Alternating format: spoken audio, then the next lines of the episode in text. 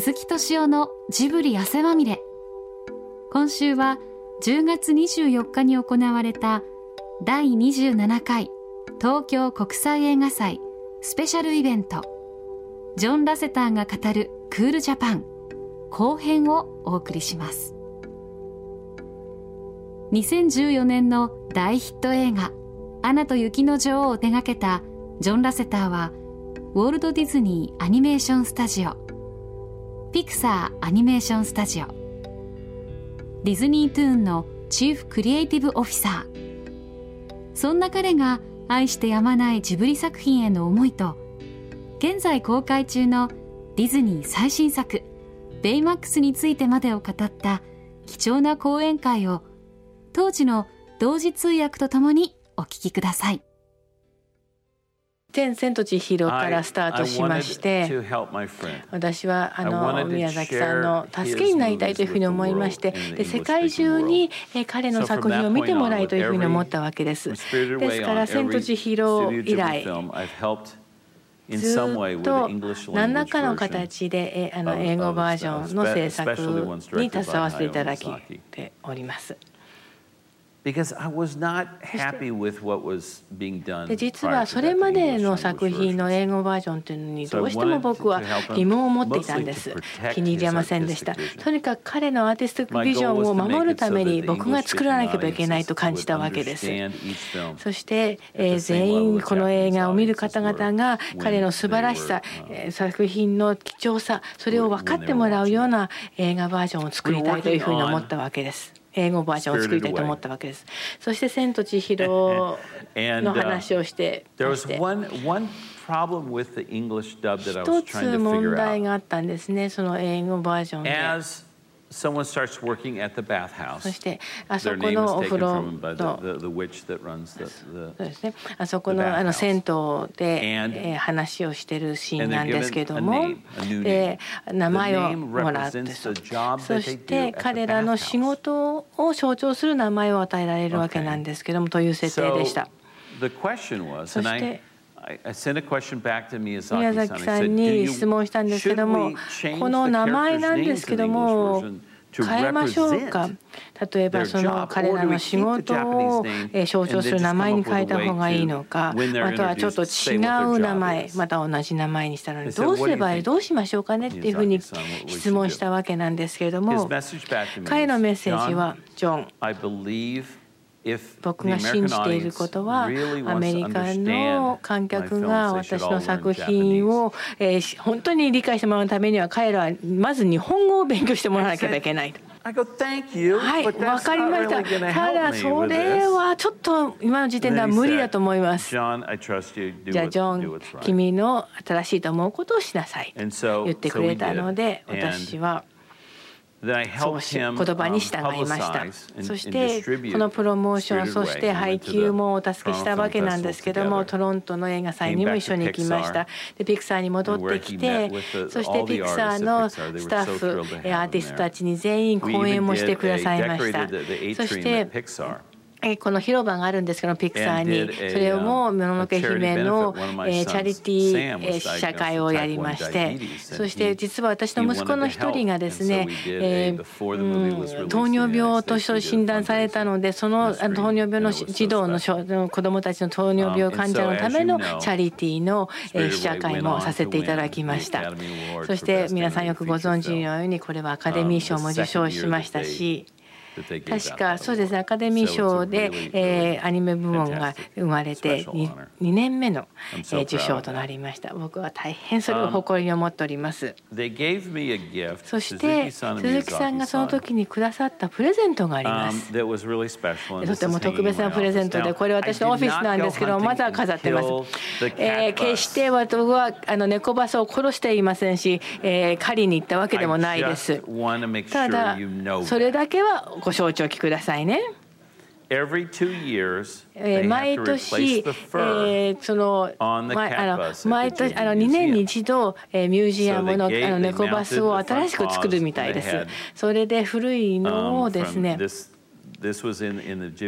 ブリミュージアムで使われてた、えー、2003年から2005年に使われた猫バスを私が頂戴しました。そして今でも毎日オフィスに飾ってありますので毎日眺めていますそしてあの宮崎さんも私のオフィスに来てその模様を見てくれました。そして私にとって一番特別な宮崎駿さんの映画はやはり「隣のトトロ」です。隣のトトロというのは本当に素晴らしいすごいことがたくさんありますそして非常に深く観客に訴えるものがあります若い者そして大人にも同じようないろんなあの反応が見られますで最もクリエイティブな本当に驚くべきフィルムメイキングもう本当歴史上映画史上最も見事だと言っているシークエンスをご覧ください。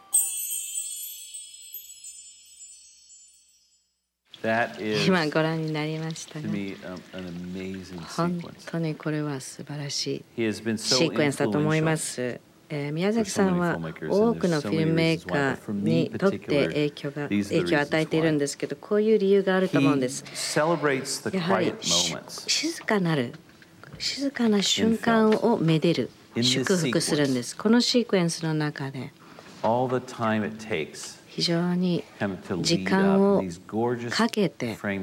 こういう素晴らしいフレームショットがありますが何も起こっていない。起こらない。でもとっても美しい一つ一つの瞬間というのを大事にして特別なんです。すべての彼の作品にはこういう瞬間があります。時間をかけます。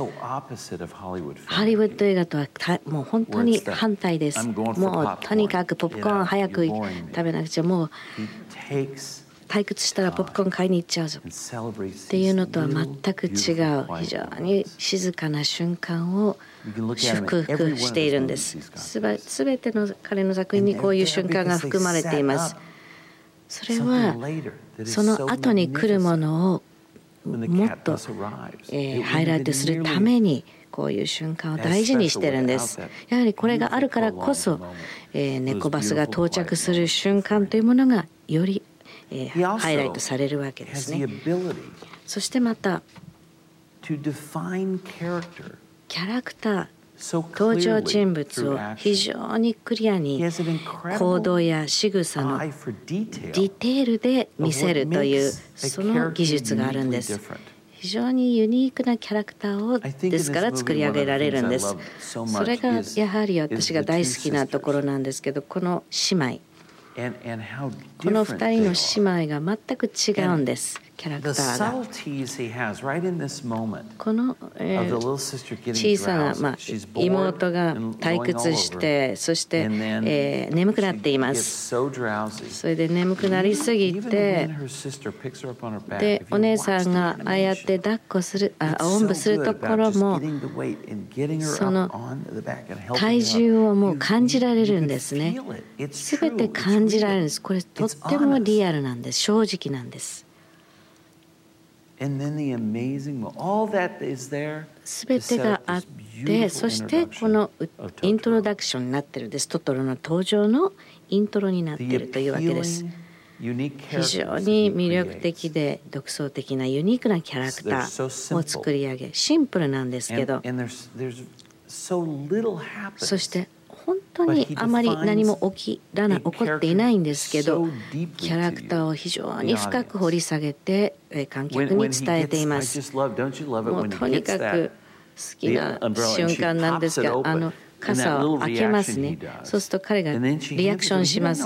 で彼はどうしていいかわからないです。傘を渡された。そういう間がありますしその間をゆっくりとじっくりと見せる。あの瞬間私は大好きです。そして彼女がこうやってやるのよと言ってそしてあの葉っぱを頭に乗せて立ってる姿すごく小さなシンプルな動きで全てを語っています。もう一つ大好きなのは非常に美しい手書きのアニメーションなんですけどえ小さなそのエフェクト効果。例えば雨ですね。このトトロがジャンプしてそして水がこう落ちてくるところ。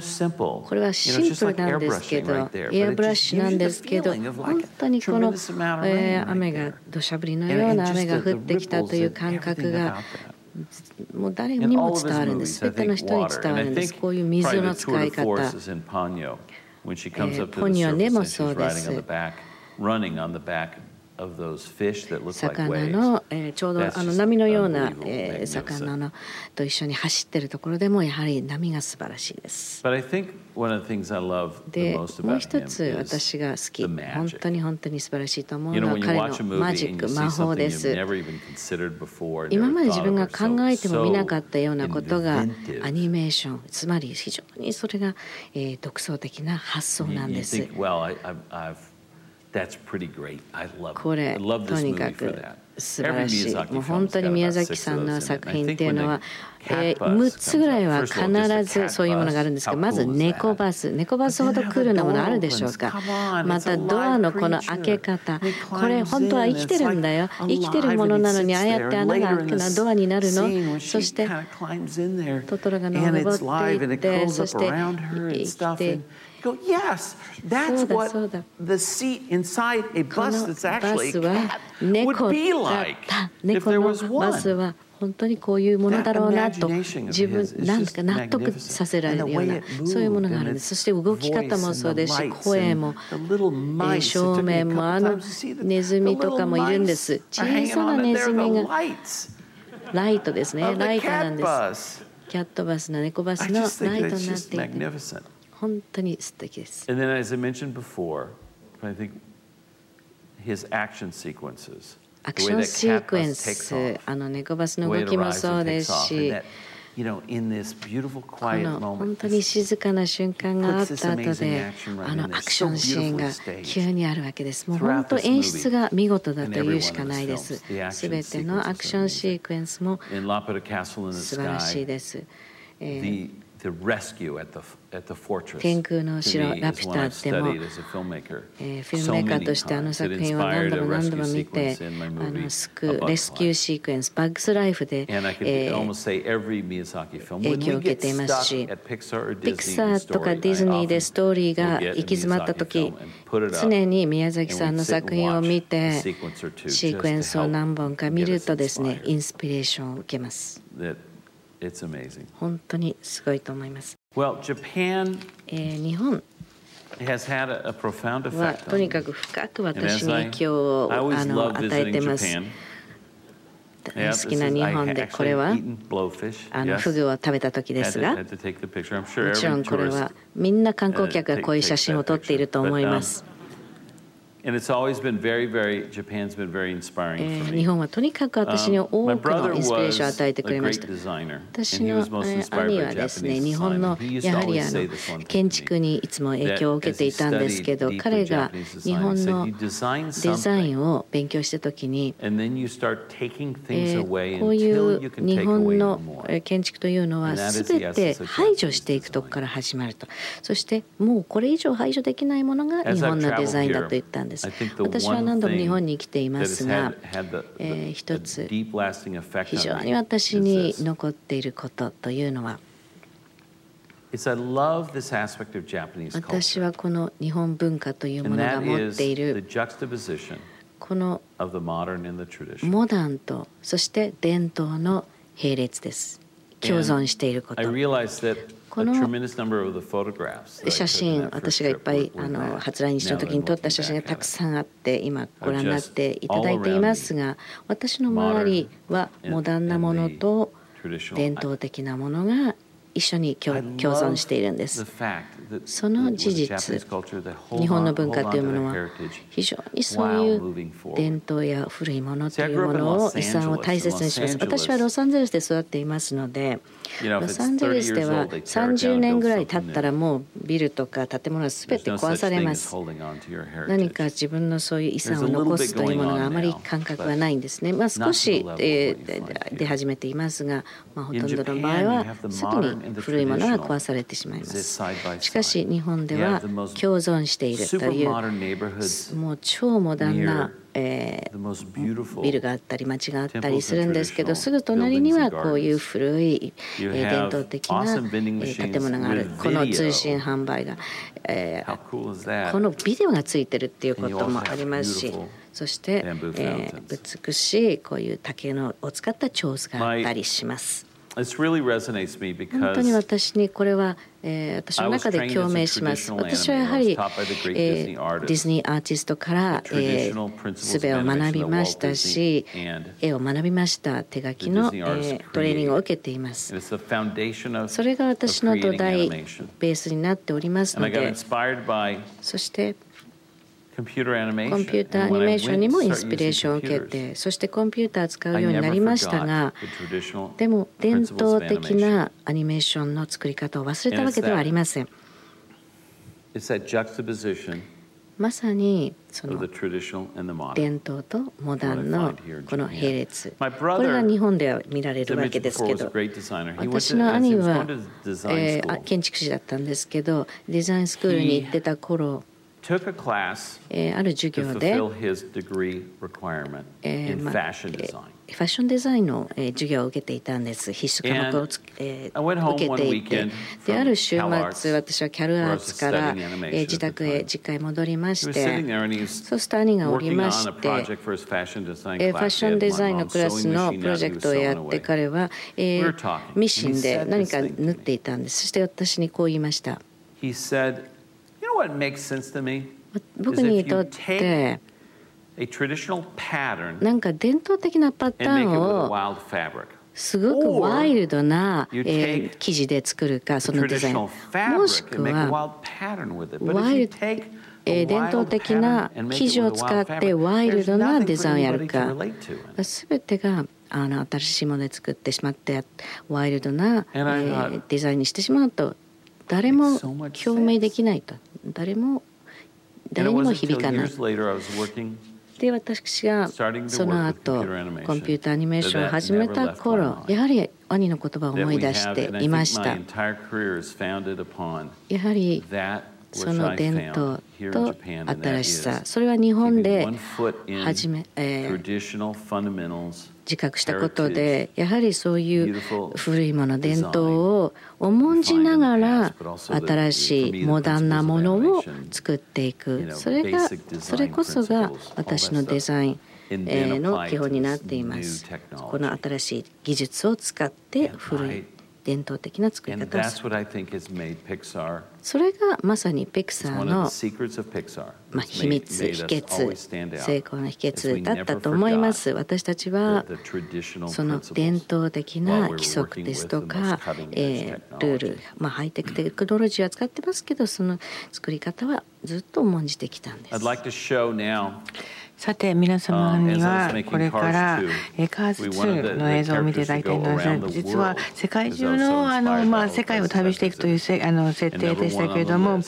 ぜひとも、えー、カーズのキャラクターたちが東京、えー、にも来るということを設定にどうしても入れたいというふうに思いました。そして、えー、このルイージなんですけども皆さんご存知かどうか分かりますけどもこのルイージというキャラクターは、えー、宮崎さんへのオマージュなんですね。エロフィアット、えー、500ということで、えー、ルパンにも登場する同じ自動車です。我々の新しい新作、えー、実は昨夜、えー、東京国際映画祭でワールドプレミアを迎えさせていただきました。作品「ベイマックス」えー、これ「ビッグヒーロー6」という題名でアメリカでは公開されていますけれども日本では「ベイマックス」この「ベイマックス」の中で私は私の大好きな、えーまあ、都市サンフランシスコと東京を合体させたいというふうに思いましたそしてそこでサンフラン東京という街を作り上げたわけでしてでケーブルカーやゴールデンブリッジがありましてそれと東京のいろいろなあの名所も加えまして。そしていろいろあの高速が何層もあの通っていますね。そして夜の雰囲気、そして大胆な、えー、日本のデザイン、そういったものを全部網羅しまして作ったのが。It's incredible. And I love this because it's, it's, it combines exactly what I was talking about. That modern, the most modern とても現代的なもの、そして伝統的なものを合体していると。それが見事にこのサンフラン東京では実現できまして大変嬉しく思っています。えー、ベイマックスがというロボットがいまして、そして、えー、それがファーストフライトというシーンなんですけども、えー、この、えイマックというキャラクターが、えー、空を飛ぶというシーンです。この少年とこのロボットが初めて心を、えー、通わせるとても記念的的なシーンです。そして私の講演の最後に最後に皆さんに申し上げたいことがあります。ありがとうございます。今日の私を作ってくれて日本ありがとうございます。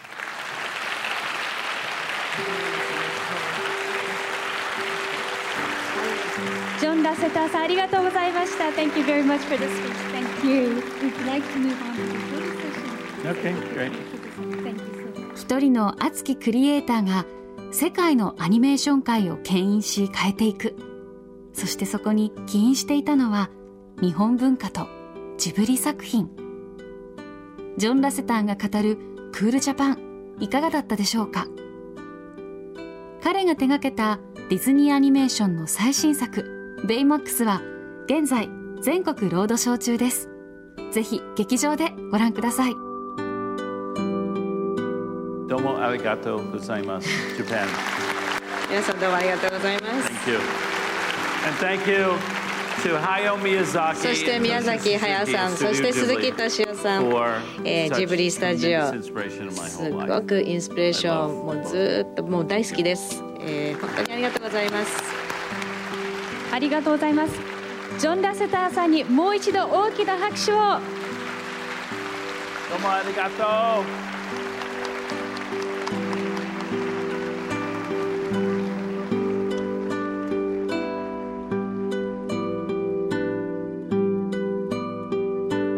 鈴木敏夫のジブリ汗まみれ。この番組はウォルト・ディズニー・スタジオ・ジャパン町のホットステーションローソン。アサヒ飲料。日清製粉グループ。au の提供でお送りしました。